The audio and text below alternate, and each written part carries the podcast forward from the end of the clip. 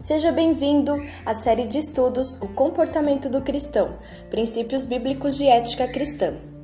Este material foi desenvolvido e publicado pela editora Cristã Evangélica, e a partir de agora você vai mergulhar neste estudo sobre a vida cristã. Seção 4 O amor na comunidade cristã. Hoje eu vou começar a nossa sessão lendo o livro de Romanos, capítulo 12, e os versos 12 e 13. Fiquem alegres na esperança, sejam pacientes na dificuldade e sempre perseverantes na oração. Quando os filhos de Deus estiverem em necessidade, sejam vocês os primeiros a ajudá-los e criem o hábito de ser hospitaleiros. Nós, os cristãos, enquanto aguardamos a volta de Cristo, temos deveres sociais e éticos os quais são como parâmetros para nosso comportamento. Fazemos parte da sociedade e temos que exercer influência sobre ela. A Igreja de Roma vivia num clima hostil ao Evangelho.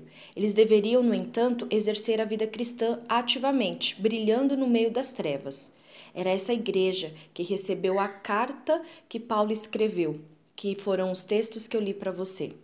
O que determina o nosso proceder não é o sistema ao nosso redor, mas os critérios claros descritos na palavra de Deus. Eu vou continuar agora lendo o verso 14. Se alguém os perseguir, não o distratem, abençoem e não amaldiçoem. E a partir de agora eu vou compartilhar com você cinco diretrizes que Paulo nos mostra para que o nosso comportamento seja como o verdadeiro fruto de nossa fé. Vamos começar? Primeira diretriz: Fiquem alegres na esperança. Paulo constantemente fala aos romanos sobre o tema da esperança. Talvez já os estivesse preparando para um futuro difícil. A alegria da esperança dos crentes ajuda-os a suportarem as cargas das reivindicações que se seguem: sofrimento, paciência, hospitalidade, perseguição e choro. Só quem mantém uma esperança viva em Cristo pode passar com alegria pelos caminhos que foram citados aí. Martin Franzmann nos ensina que a esperança é um subproduto do amor. Paulo une os dois. Em 1 Coríntios capítulo 13 e o verso 7, Paulo escreve: O amor tudo sofre, sempre crê, sempre espera o melhor, tudo suporta. E no livro de Colossenses capítulo 1, versos 4 e 5, Paulo escreve: Pois temos ouvido falar da fé que vocês têm em Cristo Jesus e do amor para com o seu povo e que vocês estão aguardando com ansiedade as alegrias do céu e têm estado sempre assim desde que o Evangelho lhes foi anunciado a primeira vez. Como diz Franzmann, a esperança cristã não apenas dá coragem e resistência em aflições prolongadas, mas dá ao cristão aquela largueza de coração que o torna receptivo às necessidades de seus irmãos na fé. A esperança cria a capacidade de amar e bendizer os próprios perseguidores. Embora haja o sofrimento presente, o cristão se alegra nas promessas de Deus com esperança. E a finalidade da esperança é a redenção de nossa alma. A expectativa do cumprimento de nossa fé enche-nos o coração de júbilo, a despeito das circunstâncias externas e das condições negativas que, vez por outra, afligem a vida de todos nós. Isso é uma fala de Champlin. Alegria e ânimo nos são proporcionados quando contemplamos, pela fé, a concretização de nossa esperança espiritual em Cristo. Segunda diretriz: sejam pacientes na dificuldade. Porque os olhos que choraram e sofreram serão para sempre diferentes de todos os outros olhos. Frase de Rubem Alves. A esperança cristã nos dá coragem e resistência em aflições prolongadas que exigem paciência. As perseguições e as tribulações podem redundar em benefícios para os crentes, bem como para o Evangelho. É no sofrimento que entendemos quanto somos dependentes da graça de Deus. Nas tribulações crescem as pessoas, as famílias, a igreja e a nação. Esses grupos tomam um propósito de unidade em meio ao sofrimento. A tribulação nos torna conselheiros sábios e experimentados. A tribulação pode ajudar a nossa purificação espiritual, livrando-nos de pecados e imperfeições.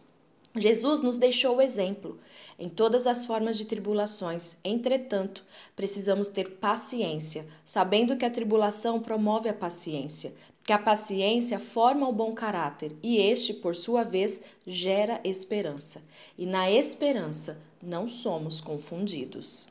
Terceira diretriz: perseverantes na oração. Não importa quão grande seja a pressão, o que importa, na verdade, é onde está a pressão. A pressão separa você de Deus ou empurra-o para mais perto de Deus. Você está sentindo uma forte pressão hoje? Está começando a ficar deprimido? Quando você estiver orando hoje, tire o fardo de suas costas e coloque-o nas costas de Deus. Ele sabe como lidar com os fardos. Ele tem cuidado de você. Transforme esse momento tranquilo de devoção numa experiência que liberta pressões. Essa é uma oração de Hudson Taylor. As aflições normalmente levam um crente a orar mais. No entanto, quando não desenvolvemos a paciência na oração, dificilmente perseveramos na sua prática. A combinação sofrimento, paciência e oração já fora citada antes por Paulo e aparece sempre no contexto da esperança cristã. Os crentes devem ser perseverantes na oração, pois é em oração que eles encontram consolo para suas tribulações. Paulo vinha exaltando as graças cristãs e todas elas estão arraigadas à oração e nela se desenvolvem. As qualidades em que o apóstolo confiava, que distinguiam os cristãos, só podem ser sustentadas por meio de uma dependência constante e consciente de Deus. A parte da oração desconheceremos o sentido da alegria, não compreenderemos a paciência, conforme diz Grog. Uma vida transformada tem a oração como um instrumento crucial para o seu comportamento cristão. Quando surgem as aflições, geralmente oramos, mas muitas vezes não perseveramos nesse intento. A continuação na oração é uma necessidade. Devemos orar sem cessar. Esse exercício contínuo da oração é coerente com a vida cristã disciplinada e exaltada pelo apóstolo Paulo. E o escritor aos Hebreus naturalmente pensa sobre um atleta que, numa maratona, num estádio, esforça-se por alcançar o prêmio. Quarta diretriz: ajudar os necessitados. De acordo com Marty Franzman, a esperança cristã não apenas dá coragem e resistência em aflições prolongadas, mas também dá ao cristão aquela largueza de coração que o torna receptivo às necessidades de seus irmãos. De acordo com Paulo, os crentes têm uma responsabilidade social com os demais irmãos na fé, especialmente em tempos de tribulação. O apóstolo conclamou os Gálatas a fazer o bem, especialmente aos da família da fé. Está registrado no livro de Gálatas, capítulo 6 e o verso 10. É por isso que, tanto quanto pudermos, devemos sempre fazer o bem a todos, e especialmente aos nossos irmãos. O próprio Paulo estava muito ativo em levantar uma oferta para os santos pobres em Jerusalém, Romanos 15, 26, porque, como vocês sabem, os santos da Macedônia e da Acaia contribuíram com uma coleta para os santos de Jerusalém que estão passando dificuldades. E João, semelhantemente, ressaltou a providência para as necessidades dos irmãos. 1 João 3,17 mas, se alguém que se considera seguidor de Cristo possuir o suficiente para viver bem e vendo um irmão em necessidade não o ajudar, como é que o amor de Deus pode estar nele? Tiago confirma esse princípio que está registrado no livro de Tiago, capítulo 2, versos 15 e 16. Se vocês tiverem um irmão ou irmã que está necessitado de alimento e vestuário, e vocês disserem, bem, que Deus o abençoe, aqueça-se coma bem, e depois não lhe derem roupas ou alimentos, de que adianta isso? A marca mais alta do amor cristão é o amor aos irmãos. Jesus disse em João 13,35: Esse profundo amor que vocês tiverem uns pelos outros provará ao mundo que vocês são meus discípulos. Isso não significa que os cristãos devam se preocupar socialmente apenas com os cristãos. A Bíblia está repleta de evidências de que os crentes devem fazer o bem a todos os homens. A solicitude social dos cristãos deve começar com a sua própria família e com os outros crentes, mas não deve terminar aí. Muitas igrejas, para dar seguimento a essa orientação bíblica, têm criado ministérios que organizam e incentivam a assistência aos santos. A sua igreja tem assistido os irmãos?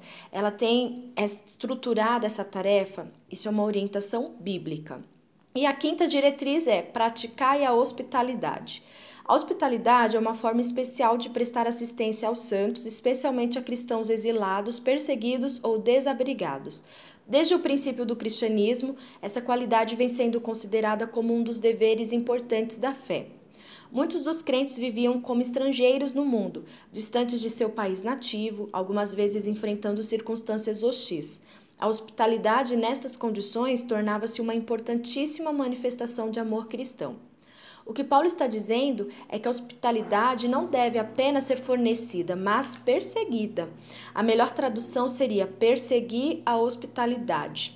É bom lembrar que Paulo diz a Timóteo que os líderes têm uma obrigação maior de praticar a hospitalidade, ainda que seja um mandamento para todos os crentes.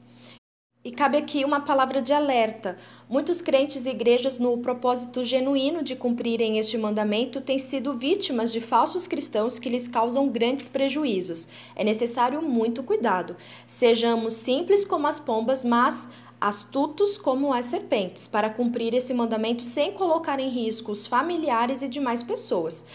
Você ouviu diretrizes que enfatizam o comportamento ético cristão.